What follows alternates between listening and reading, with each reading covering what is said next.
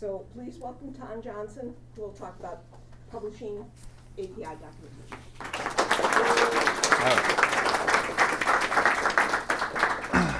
Thanks for hosting this event and thanks for inviting me to speak. Um, I'm, I'm excited to see so many people out here uh, about this, coming to learn about this topic because it's one that uh, I'm passionate about. I love the API doc space. It's interesting. It's, it's uh, unlike nothing before. Um, it's difficult space to navigate, particularly when it comes to tools. And that's what uh, kind of we're going to be focusing on today. So here's a brief overview of what, we're what we'll talk about. What makes developer doc unique? We're going to look at some doc design patterns, some docs as code characteristics, markdown and version control, REST APIs and the Open API spec, the jungle of publishing tools, and some lessons learned. So it's kind of cutting a, a broad uh, path through this space, and, and uh, I sort of realized in hindsight how much I was trying to tackle with this topic. Um, so we'll see how it goes. Um, if you want to, if you want to find out more information, this is the documenting APIs course that I have. If you go to I'd rather be writing.com slash learn API doc, I've got a whole section on publishing your API documentation. If you wanted to back up and start at the beginning, you know, what is an API? Uh, what are the essential sections to document? That's covered in other parts of the course. This is the publishing aspect. We assume that you've, you've written documentation or you've, you've got you know, an API and you've, you've sort of made your way through the endpoints, and now you want to somehow present all this documentation to the world. How are you going to do that? So that's what I'm going to try to cover here.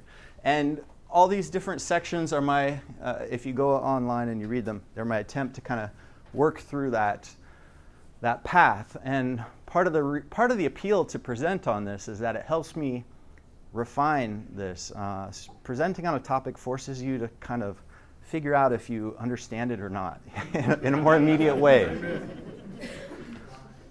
All right, first, let me clarify API docs versus developer docs because the, I don't want to mislead you about you know, what we're going to cover. Um, all API docs are in the developer doc kind of domain, but not all developer docs have an API. A lot of them do, most of them do, which is why I just sort of titled this Publishing API Docs because I assume you have some kind of API associated with all other kind of developer code frameworks and so forth. Um, but when we, when we look at API documentation specifically, people tend to gravitate towards the reference information.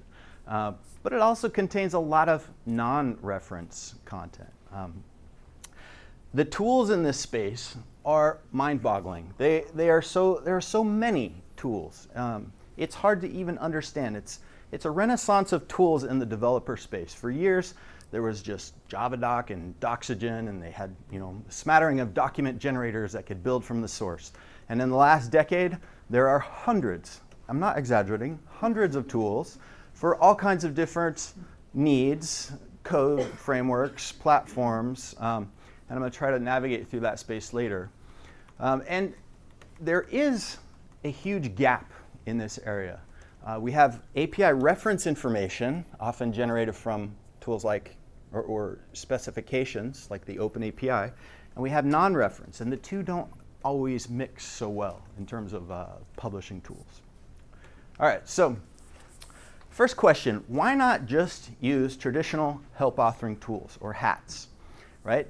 This is uh, the, the first question you have to ask if you come from a traditional tech writing background and you perhaps have used other tools that are uh, specialized for TechCom scenarios that handle single source, single sourcing, multiple outputs, translation workflows, you know, include search and content reuse. Why not just use all those tools? They're, they've been evolving for the last 30 years or more.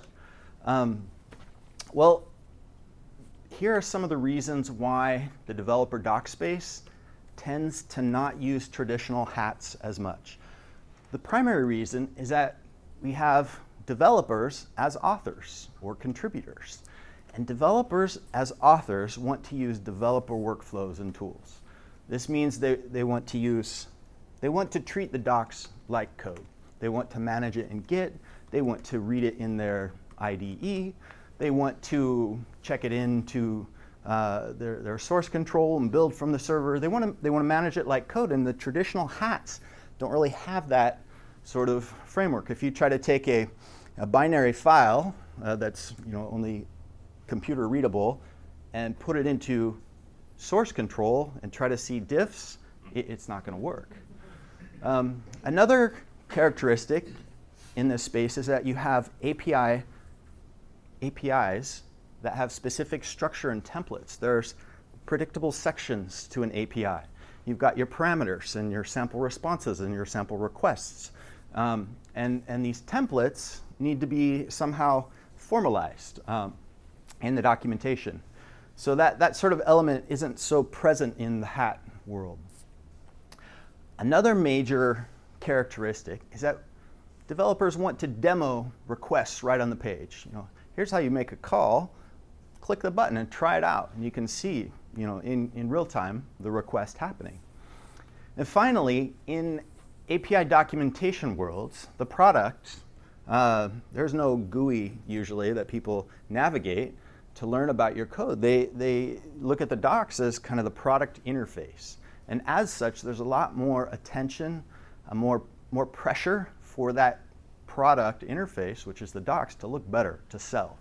And if you have kind of this old tri-pane sort of look that, you know, uh, kind of echoes from the 90s, it, doesn't really go over so well. So that's sort of the reasons why traditional hats tend to not play so prominently in this space. Now, because of that, there are serious challenges that are hard to overcome. Um, and I'll get into those a little bit later. Uh, Chuck. Are you taking questions? Yeah, yeah, yeah. Throw up questions.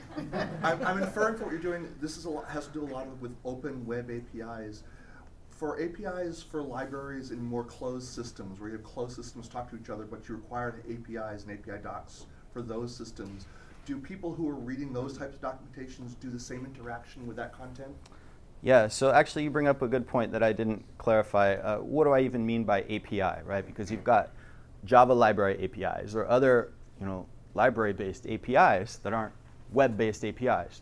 I'm mainly talking about web-based APIs here.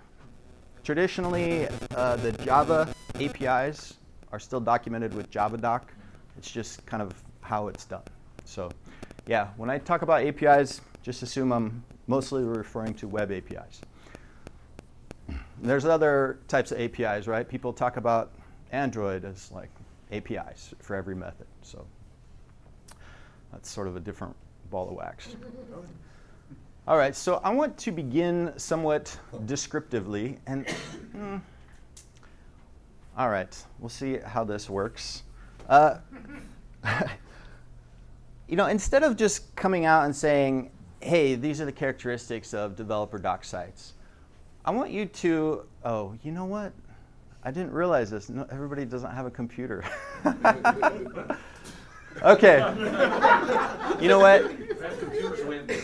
Do, you could do this later. We won't. We won't do this now. I, I sort of structured this this uh, content as a workshop, right? And what I usually do is have people kind of click around on a list of you know 100 different APIs, find three, and try to identify what are the common characteristics that these show.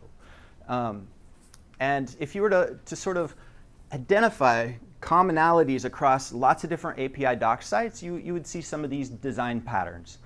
They have very defined structure and templates. I, I already mentioned this, right? When you've got the API reference content, it follows a specific order. And that is the core characteristic that all API docs share in the web API space. They're usually delivered on a website platform. Hand in the back, yeah.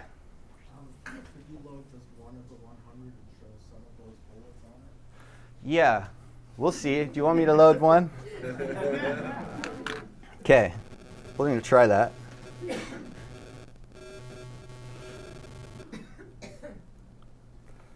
All right, so is it really look that small on here? Let me try some. All right, well, So let's look at How about this one? Box API docs. All right. So one of the one of the characteristics is that they have these common. Uh, you know, this is kind of an obvious point, but whoops, I didn't actually mean to go to that one. Let me uh, back back up. Go to the which one? No, no, no. Okay. So they've got these common sections in an API. You've got a curl example. You've got, uh, and you know what? I'm probably not finding a good one here. But basically, if you were to if you were to look at, you know, the API reference part, you would see very common sections. They, it's gonna it's gonna start out with a description, followed by here are the parameters, followed by here's a sample request, and here's a sample response, and here's a description of that response.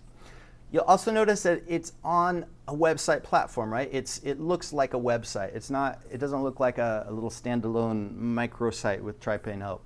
Um, the pages tend to be long. This one sort of defies, defies the, the standard, but by and large, the pages in developer docs are long. Developers, they don't like to click around. They kind of like the single page model almost. So you'll see a lot of, a lot of APIs where all the endpoints are on the same page and with sophisticated navigation, you can jump down to the one you want.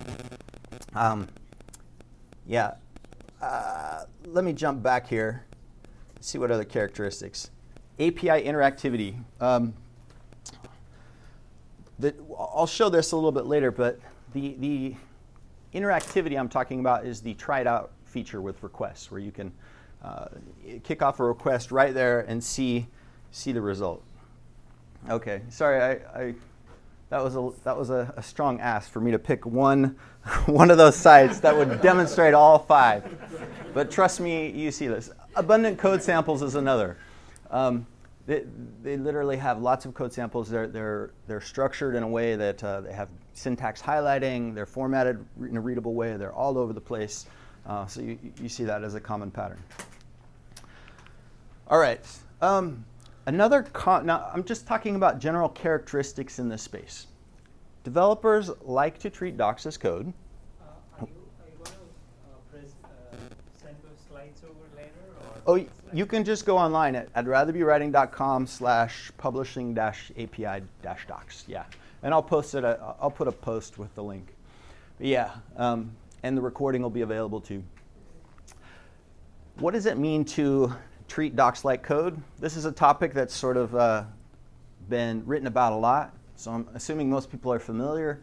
But if not, it kind of has these characteristics. You write in a, in a format such as Markdown, restructured text, something that's human readable even in, in the shape of code. You don't have a bunch of markup tags that are making it difficult to read um, in, a, in a regular IDE like text editor, right? The, um, you want to open up in something like Atom, or maybe they're using uh, uh, one of the IDEA IDEs. Um, a lot of times they use static site generators to build the documentation. We'll jump into that later. Exactly what is a static site generator? It kind of loops, it, it compiles your code and generates out a website. It can run different processes to package information, package content into layouts, can run scripts, it can do other kind of fancy stuff, and then gives you a website that you deploy. Um, they use Git to manage their content. So if you have 30 people working on a doc solution, you've got uh, it's the same Git workflows with branching, merging, and pulling, and pushing, and forking, and all that stuff. Um, so you, this is something I'm going to jump into a little bit more in a minute, but uh, the, the Git side can even be more um, complex than, than the static site generator. And finally, building from the server is another common characteristic of Docs as code. There's actually a whole book that Anne Gentle wrote on this, on Docs as code, so check it out if you're interested in diving more. But uh, that's kind of the basic characteristic that a lot of these sites follow. Joe. Can you elaborate on what you mean by build from server? Yeah, yeah, we'll jump into that more. It basically means you commit your code to the repository, your Git repository, Right. and there's a listener in that repository that says, oh, time for me to build the site and push the files out to wherever, whatever um, uh, deployment location there is. So you, you no longer have to upload files. I think uh, this is one of the key features I'm going to dive into more, so I'll, I'll save some more comments on that in a minute. Markdown. Oh, yes, One sure. more question. Yeah. So, uh, does, uh, does that work with SVN as well as Git or just Git? Oh yeah, no, it works with SVN. I, I just say Git to be more like immediate and concrete about a version control. It could be Mercurial, Git, and probably others that, that people might use. All right. Um,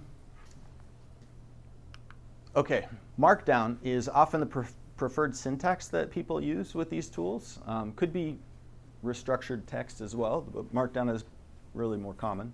Um, and the reason is that it's, it's readable as code. You don't have to you don't have to buy an XML editor in order to kind of render the content readable at a glance. Um, it, it can be used with any sort of editor that you use. A lot of people use use Atom, and I, I mentioned earlier that that this format is compatible with version control.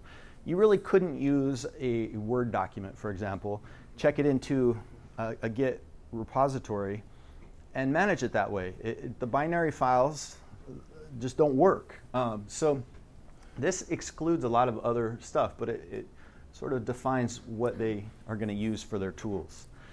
A lot of people say, you know, why, why are you going to write in Markdown? This is the biggest question that I hear from tech writers moving into this space is, well, I couldn't do everything I need to do in Markdown. I, I have complex reuse. I've got you know a lot of semantics tied into this. Markdown is way too primitive.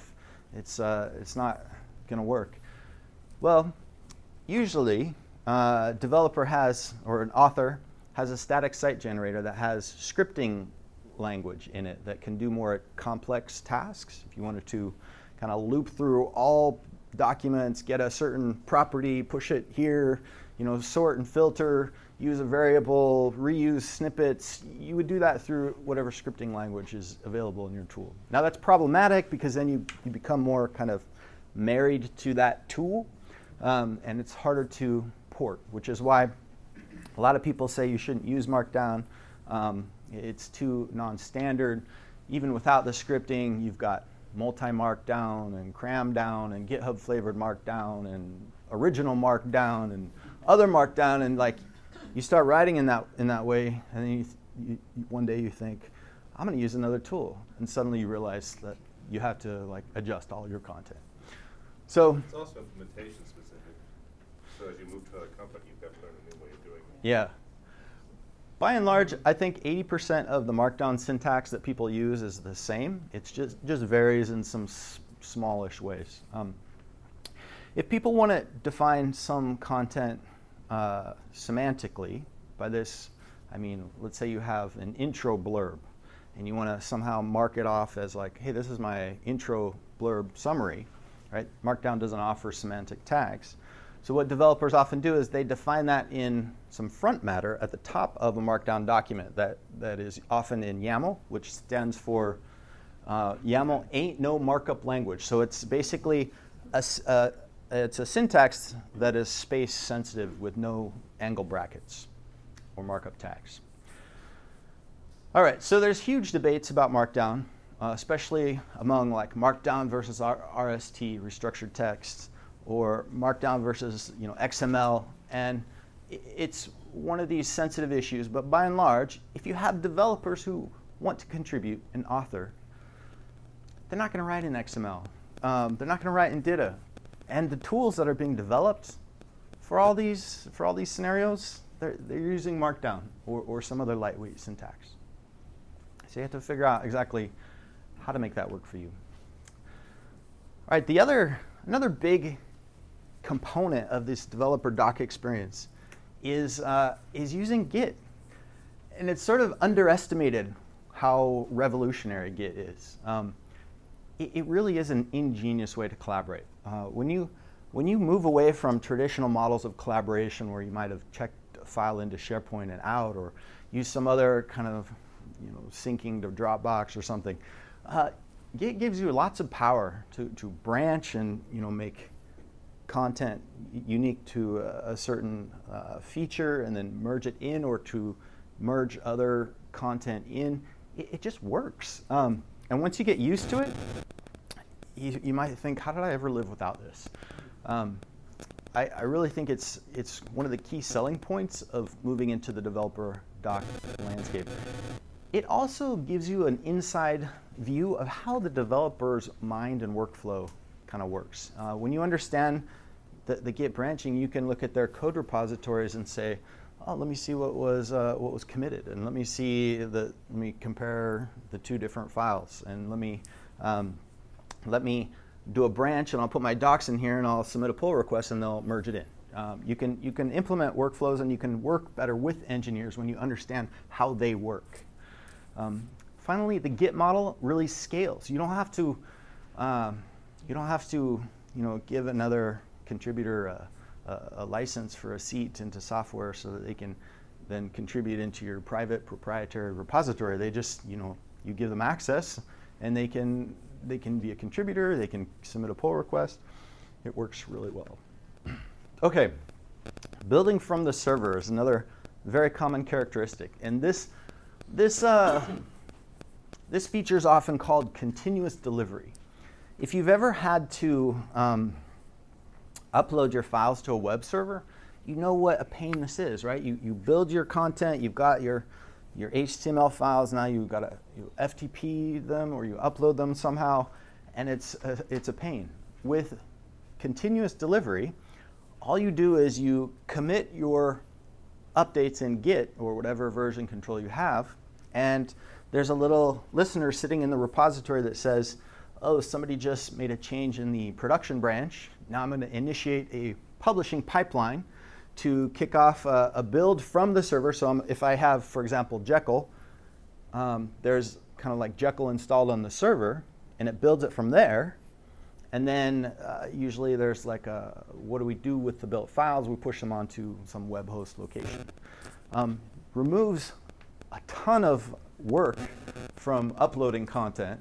Um, it allows you to focus on writing, and you can just make updates and, and not have to worry about how long the build is taking, or other processes. And this, I, I think this is really the killer feature that, that looking back, if I had to pick one thing that, that stands out as the, the best, it's, it's continuous delivery. Um, all right, and finally, uh, API reference content is very common in these. Um, a lot of times, you will describe your API using something called an Open API specification, which is just a standard way of describing the various elements in it.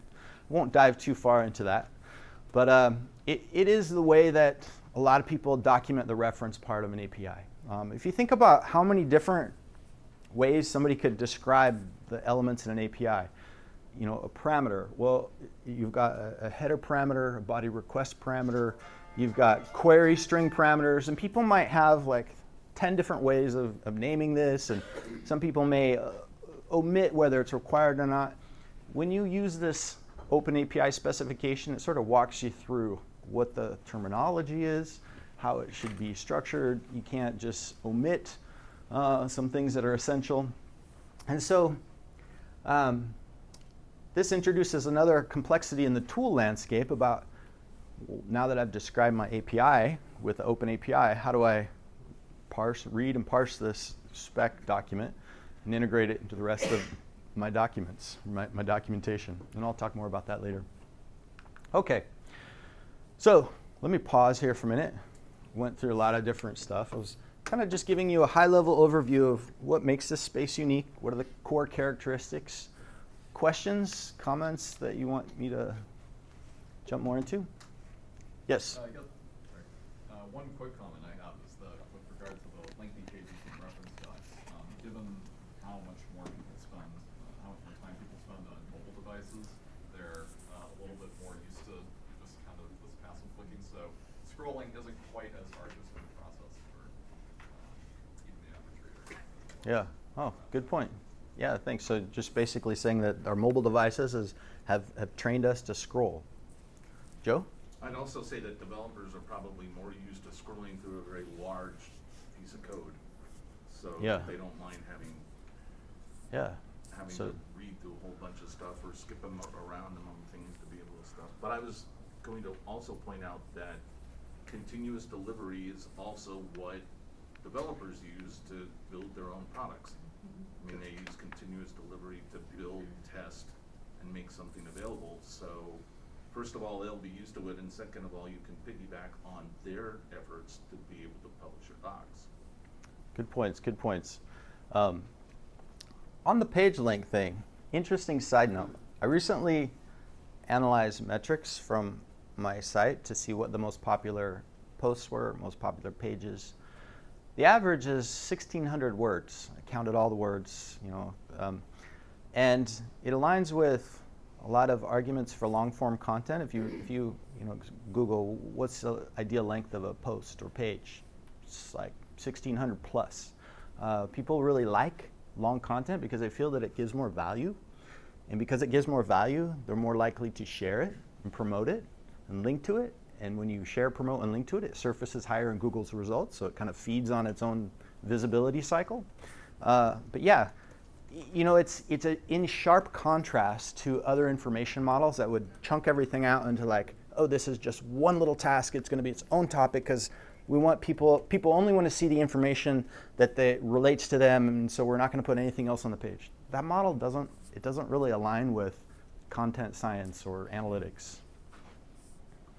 All right, um, so now we're going to jump into the really difficult part, and this is where this is where I started as I was trying to sort through things. I was like, man, uh, this space is so complicated. Um, all right, so authoring and publishing tools. Oh, where am I? Where's my little clicker?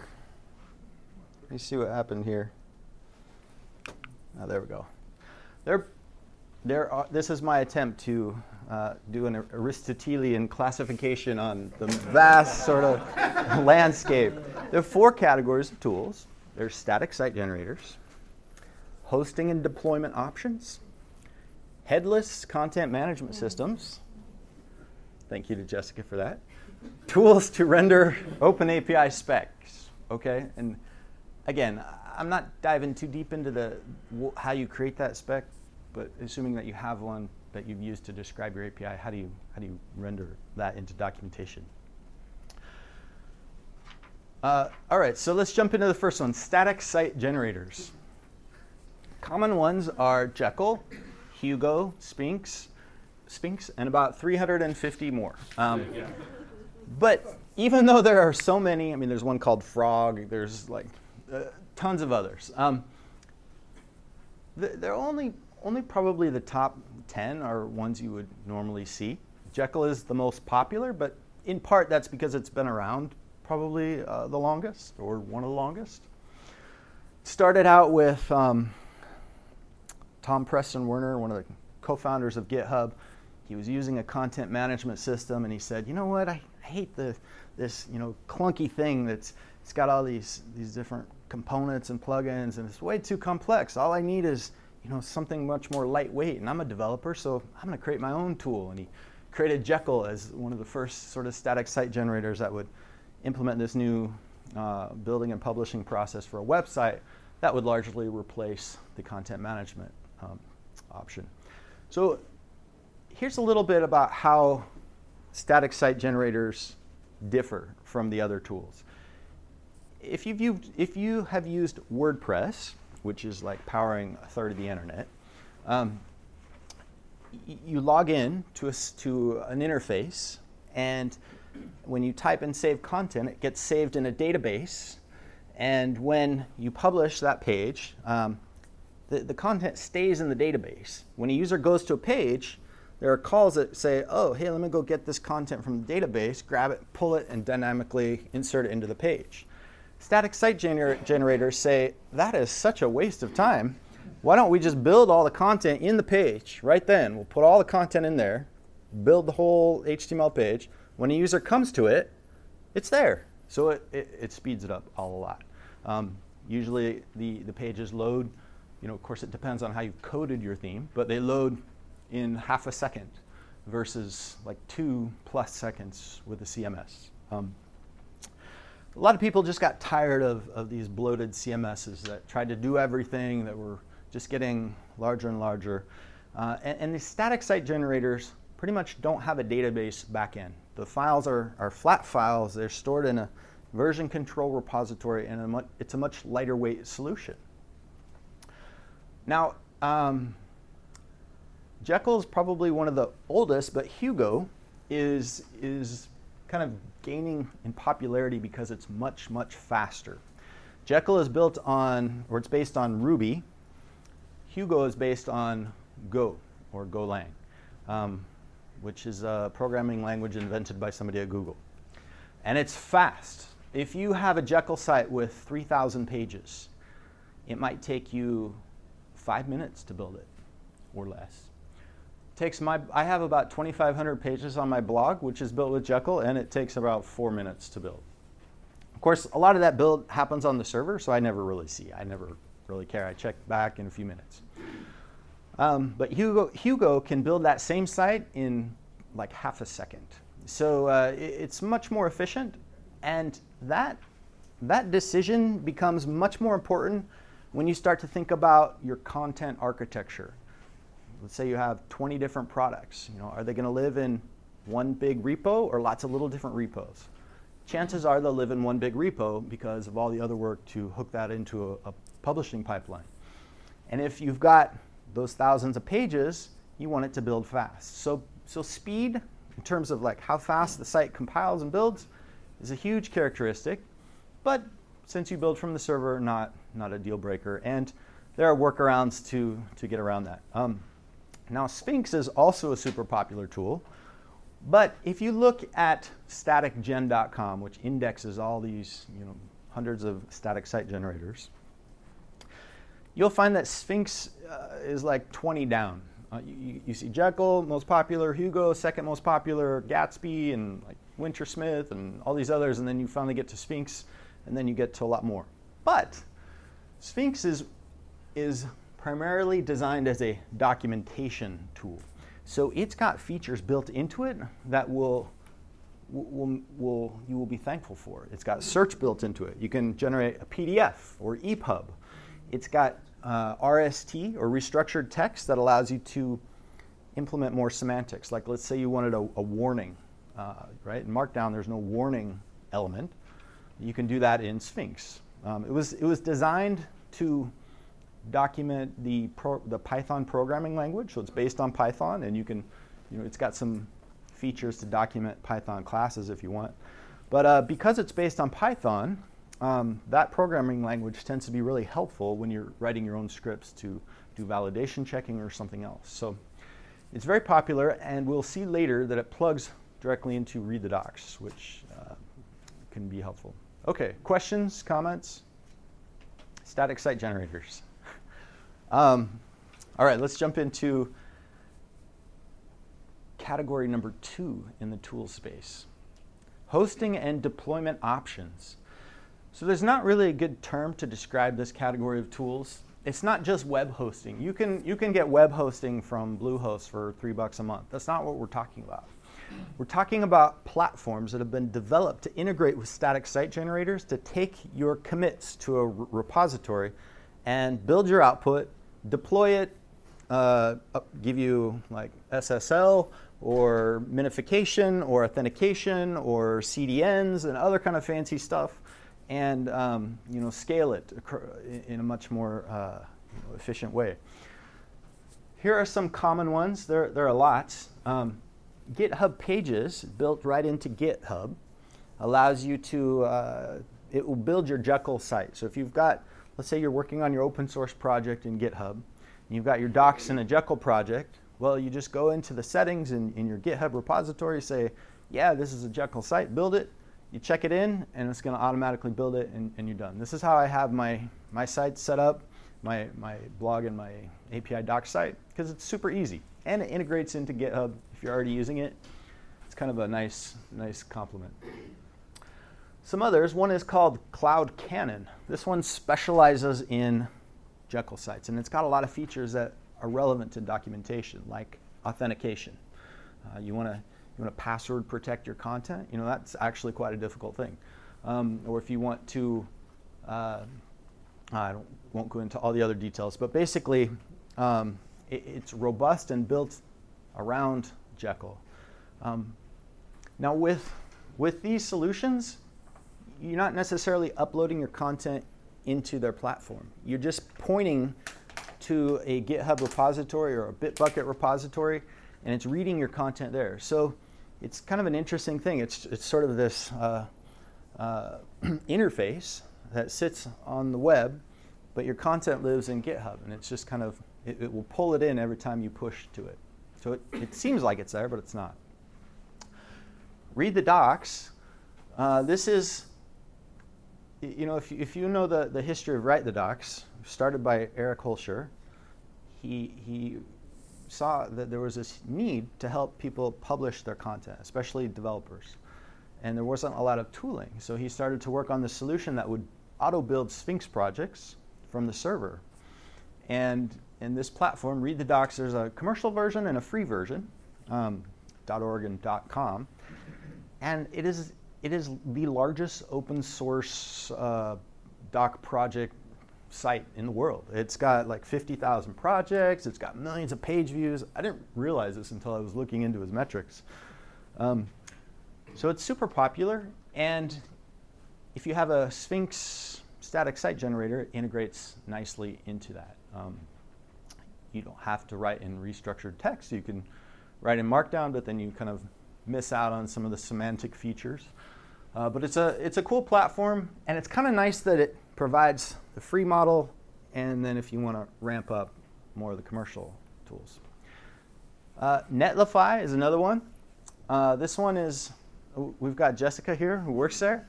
And this is, this is a cool platform because it doesn't say we're only going to process Jekyll or we're only going to work with Sphinx. No, you work with any static site generator. Um, and it, it adds all of these hosting and deployment features uh, that you want to build from the server with continuous deployment, and, and it will you know, push your site out to lots of different places with the, the content delivery network model, so it's, it delivers it faster, and, and other features. Um, and Aerobatic is another one. Uh, now, I've only used GitHub Pages, to be honest. I've tinkered around with some of the others, so I don't know all the details, but these are the main ones in this category. Yes? So what, what would be the reason maybe to, uh, or not to use Apache Web Host and Proto Static System style? So the reason you wouldn't just want a regular web host is because you want something that's going to build your project from the server, basically. I mean, they do more than that, but this is the core value I see, is that it's going to build it. Where maybe you could build out logic into Apache web host if you've got engineering, you know, resources and talent, but um, it tends to be more of an engineer job. Um, yeah, and there's lots of other options in the back. Is it fair to describe these hosting and deployment options as static generation as a service? Is there hosting directly for you? Should you call it static generation as a service? Yeah, 'cause it sounds I- like they're just hosting directly for you, they're hosting systems. Well, the problem the problem with the naming is that by committing to something like like that, they, they sort of limit what the platform does. So they want to keep it broad and vague. Maybe there's a better term. Um, Jessica was saying that, that there's been lots of discussions. What exactly do you name it? Everything to everybody. Um, yeah, yeah. Yeah, Phil. Yeah, uh, a lot of these services and solutions seem to be outward-facing open source. Yeah. Uh, Would any of these be appropriate, or do they have solutions for inward-facing proprietary APIs, or maybe a hybrid model of uh, proprietary API that you might want to expose sections of? Um, that actually brings up a huge problem Okay. with, with these models. No, no. The, your question, you know, how, how do you how do you handle private proprietary content? Uh, y- a lot of these situations, well, a lot of our workflow is that we work on doc that hasn't been released, right? Because the, the feature hasn't been released. And you can't just like keep that content in a public repository and be like, oh, nobody's going to find this. um, so what usually happens is that, well, some of these, I'm sure some of these can, these platforms can read private repos. I'm sure, um, and that's probably the reason to to use some of these instead of like the default GitHub pages, which I'm not sure if it reads a private repo or not. Um, Yeah, they, maybe they do, but some of these others would, would offer more authentication and authorization and, and stuff, and that's why you would scale up to them. But um, even so, you sort of uh, by by naming a source for your content outside of your company, that can be a, a rough road to get permission for. So a lot of times companies build their own thing internally, and I'll jump more into that um, later. Um, Yeah. Part of what you can do though is you can roll out stuff from development into production through GitHub. Well, not through using GitHub, but through using Git. In other words, you can keep everything private within your own local repositories until you're ready to publish Yeah, it. yeah. Keep it in a private branch. Hope that you don't drop your computer. just, just kidding. Yeah, you got it. No, yeah, it, and this is where the Or Git workflows. On a regular basis, Yeah. to do it. Um, yeah, and add a remote, and the, you know, I, I I struggled with this trying to define the workflow. I wanted to like put, I wanted to keep all my docs in an internal Git, and when publishing them, put them in an external repo. But every time I did that, there were some internal config files that would get pushed there, and I'd get pinged by security, and they'd say, "Take those out," and I was like, "How do I do this?" Uh, so I, I gave up. Anyway. All right, third category, the headless CMS. What do we mean by headless? So remember, remember what we said about content management systems that had this you know, database layer and you log into your WordPress site and it's got kind of the, the GUI where you write your post right there. Well, a headless CMS is sort of like this uh, client side, uh, just in the browser um, interface that's not necessarily tightly coupled with that database and this heavy backend. Um, it sort of communicates with a database through an API, so it's decoupled and that head is sort of severed. At least that's how I understand it. At any rate, Forestry, Netlify CMS, uh, maybe README IO, I'm actually not sure. Um, they, they, they, uh, they, they're not your traditional CMS because they're not going to, um, they're not going to store, well, okay, I probably shouldn't have put README IO there because I'm, I'm really not sure if it qualifies. But with these others, you store your content in a Git repository. It reads it, but it gives you a nice interface to it. If you don't want to work in your, your text editor and have that kind of techie code view, um, this gives you kind of that same experience like a content management system where you can browse visually. Um, with the Netlify CMS, they, they sort of wrap around any, almost any static site generator you have, and you can, and this is an important part, point, let's say you have that intro blurb field, you know, um, you don't want to rely on your authors to always write the intro blurb in a consistent way in the front matter. Maybe they capitalize it or camel case it and then it screws everything up.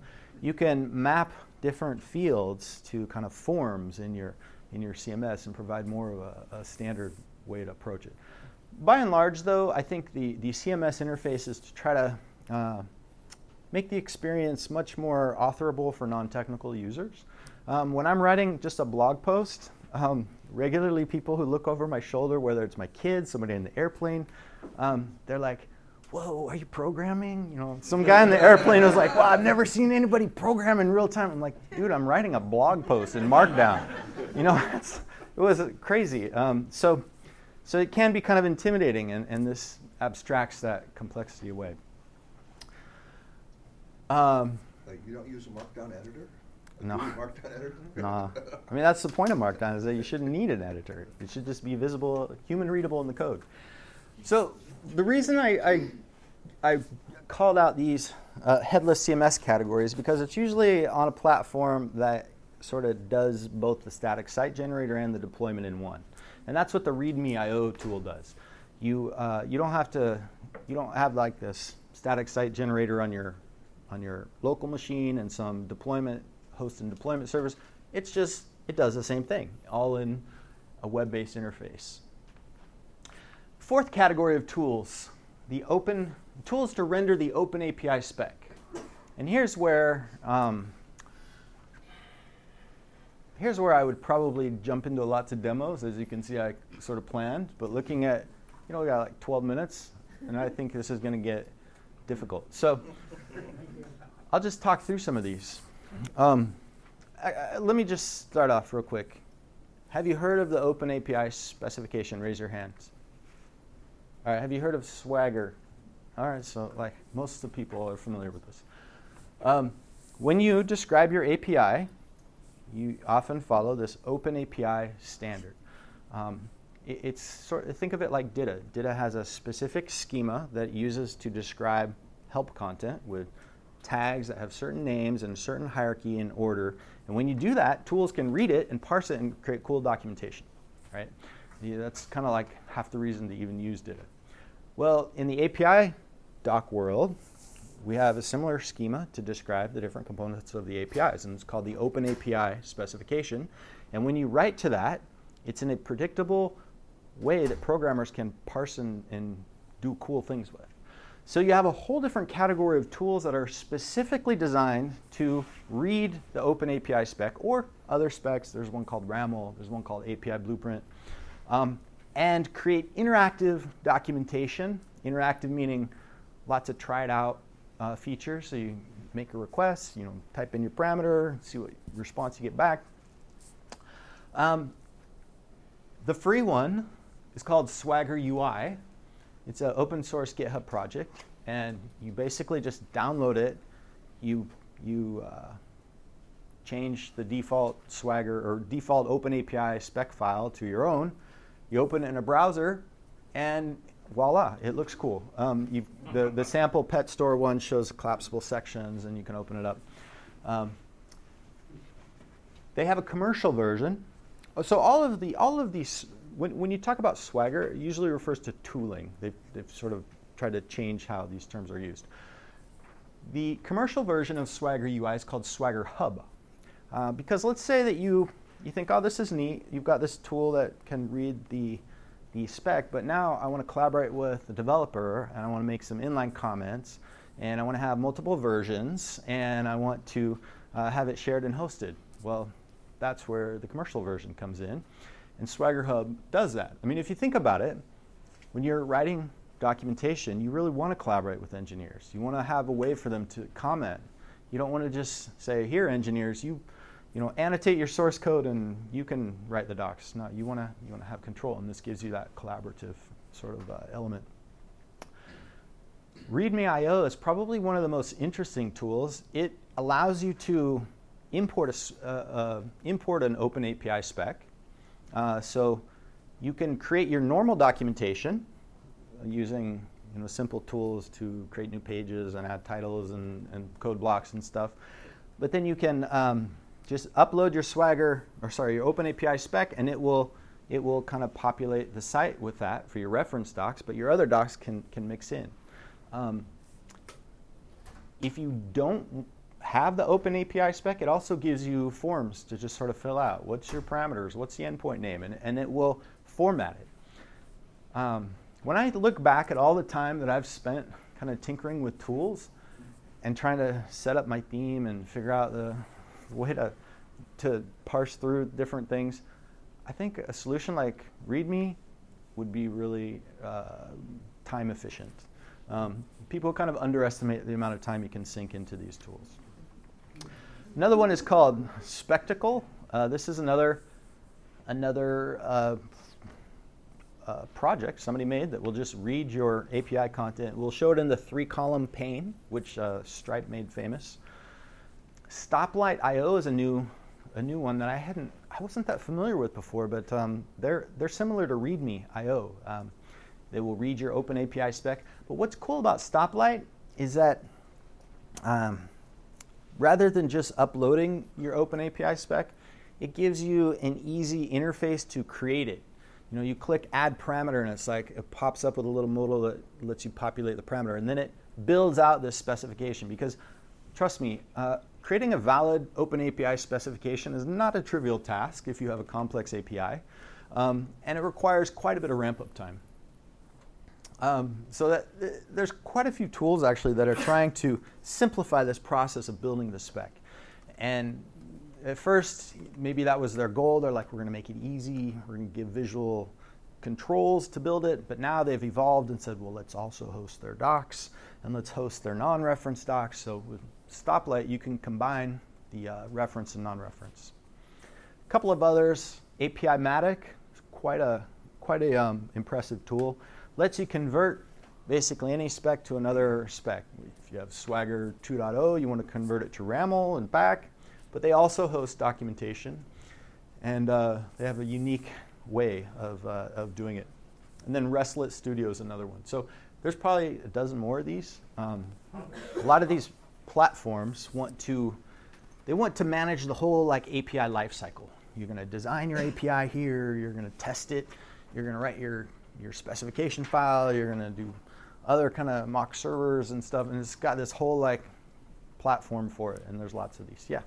How is Redoc? How is Redoc? Redoc. Ah, Heard of it? I I'm trying to remember exactly. I don't know all the details. Is that is that a static site generator or what? When a Swagger specification has Oh, okay. inheritance and polymorphism, like Okay. I'm not that familiar with Redoc. That would be a good one to to add to this list. So, thanks. I'll I'll check it out. How do you spell it? R E D O C. Okay, R E D O C. All right. Um, so integration challenges. This is the biggest gap right now.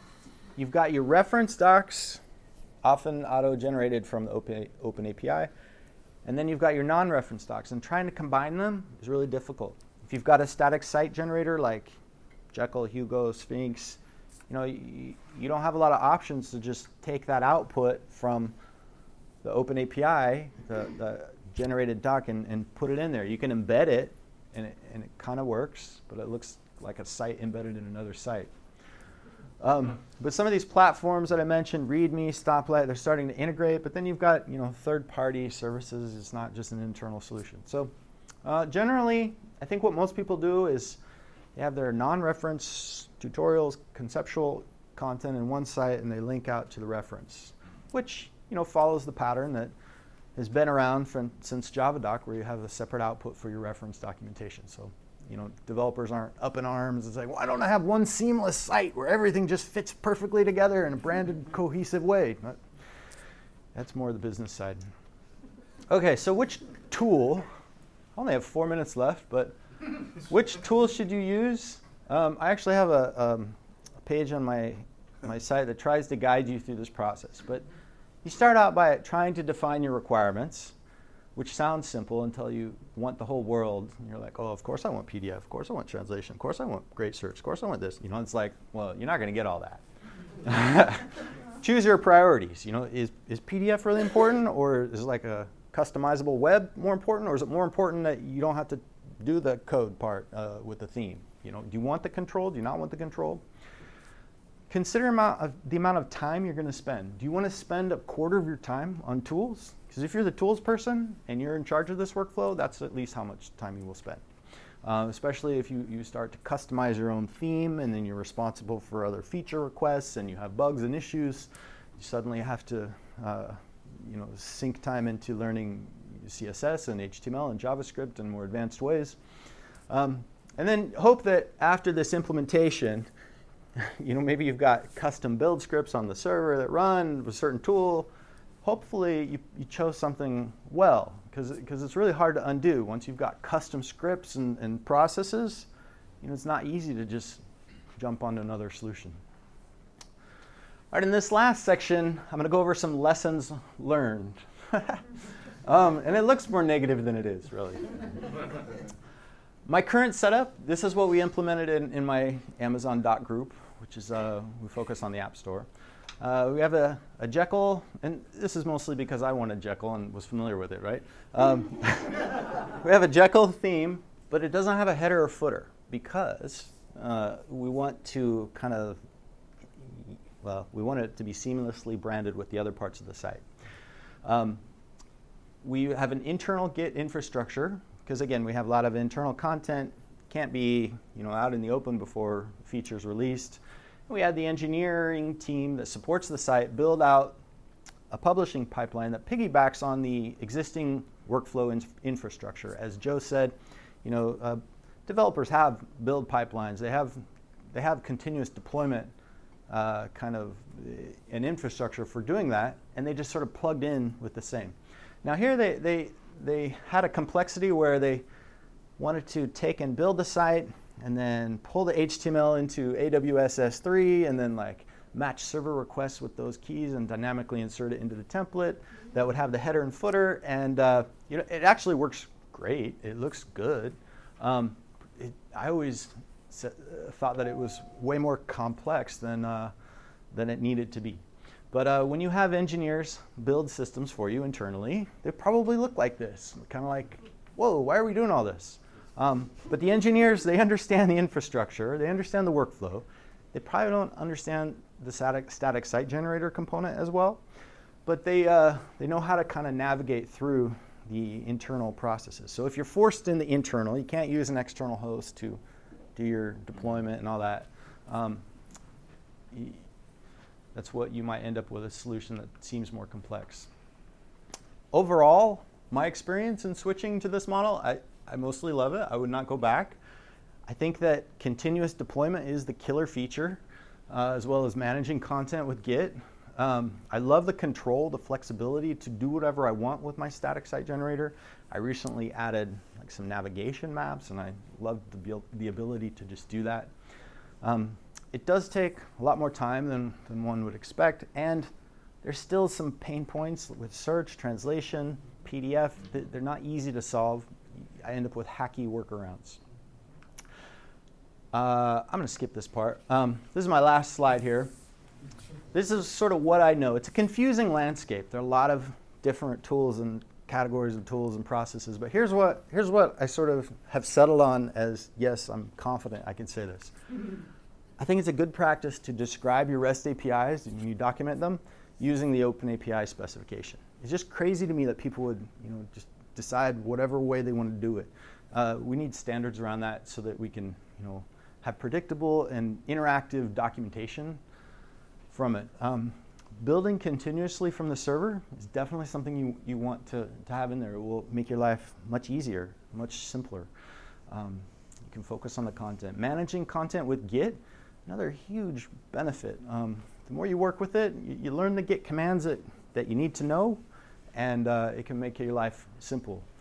Um, if you can use third party solutions, do it because you, you don't want to spend all your time learning the ins and outs of some tool and trying to you know build your own pipeline and so forth you can spend an infinity in the rabbit hole of tools and you generally just have to weigh the trade-off you know is it really important to have control and flexibility to customize my solution to exactly what i want or would i rather just kind of offload that to a third party um, and accept that i'm not going to have as much control but I won't have the responsibility for maintaining a server and making sure the code doesn't have bugs and just sort of uh, making the, ex- the experience um, viable and workable. It, it's a trade-off. Um, if you go with a solution like README, you're going to complain that oh it doesn't do this certain thing, but then you don't have to maintain the server and the build workflow either. All right, um, that is the end of presentation here. Questions? Uh, I'll give people a couple minutes for questions, and then I'll take questions afterwards. But uh, any any topics or feedback, comments you want to chime in on? Yeah. Wait, wait, behind you, behind you. Sorry. I'm right behind. Yeah, so I've just finished going through your API uh, course Oh. on your website. Thanks. Thank you, it's very detailed. Oh, thanks. Excellent. Excellent body of information. And so, I, I understand that you can use, I guess, CodeGen to generate the Open API spec from the API itself, from the Yeah. server side, or you as a writer can write the Open API and have the developers implement that. and Yeah. Have that as a contract. I kind of want to do that, but I also want to know if there's an automatic way that if changes happen on the actual implementation, it would notify, like if a new API is added, a new endpoint is added. Is there some So you're kind of you, scheme you okay? So you're saying uh, yeah? There's two ways to generate that specification document. People can annotate the code with special annotations, use this CodeGen library, and it renders out the spec that then you can you know feed into these other tools. And the main argument there is reduced documentation drift, right? Uh, we, can hopefully not have uh, parameters we missed and so forth. Is there any way to auto notify when you manually create it? I don't think so. Um, maybe, but I don't know of any way. Um, the trend now is to manually create it, actually. Uh, even though a lot of developers don't want to do that, if maybe they're the primary authors and they work on the code all day and it makes sense. But um, for tech writers, you may not have access to the code, or you may not, maybe your developers uh, don't speak English very well and they don't even really want to be in the business of kind of maintaining that. Um, so the, the current best practice is to use the spec document as a blueprint, as a contract that developers have to write to. Whether they do or not, uh, there's nothing to enforce that. There's nothing to kind of do two-way communication sync between the two that I know. But maybe maybe it's available on one of these platforms, um, one of these more comprehensive, you know, platforms that manages the whole life cycle. Perhaps I'm not I'm not really sure. All right. Yes. Um, one, one of the things that I've noticed is, you know, when you create these code samples, the, the request uh, example, the response examples, the JSON files can be like very huge Mhm. and it could be very nested.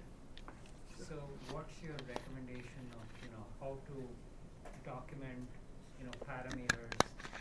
How do you document the JSON response? That is a that is a great question. Um, because you're absolutely right. Like The APIs are so big. Yeah, you could have multiple levels of nesting, levels. repeated elements, um, and how do you how do you do that? You know, the the standard approach is oh, I'm just going to do a table and I'll just define them here and there, and you're like, oh, maybe I'll do an extra row for the nested part, and then I've got another nested. Wait, I already repeated this. So, different people have approached it in different ways. Um, some people, uh, well, the, the, the proper way to do it, in my opinion, is to describe describe it using the OpenAPI specification syntax. Uh, and, and that will feed into the JSON schema. The, the OpenAPI doesn't try to like um, tell you how to describe all the JSON because it's already documented in something called JSON schema. Um, so if you describe it there, you then when you do, let me just give an example of this really quick.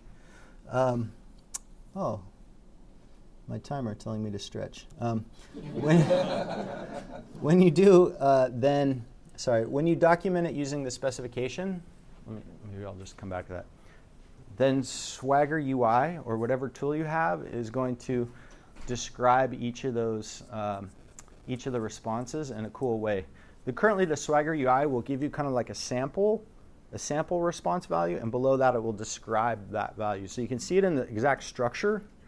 Um, and yeah, let me just go to that real quick if I can figure out. Uh, here we go.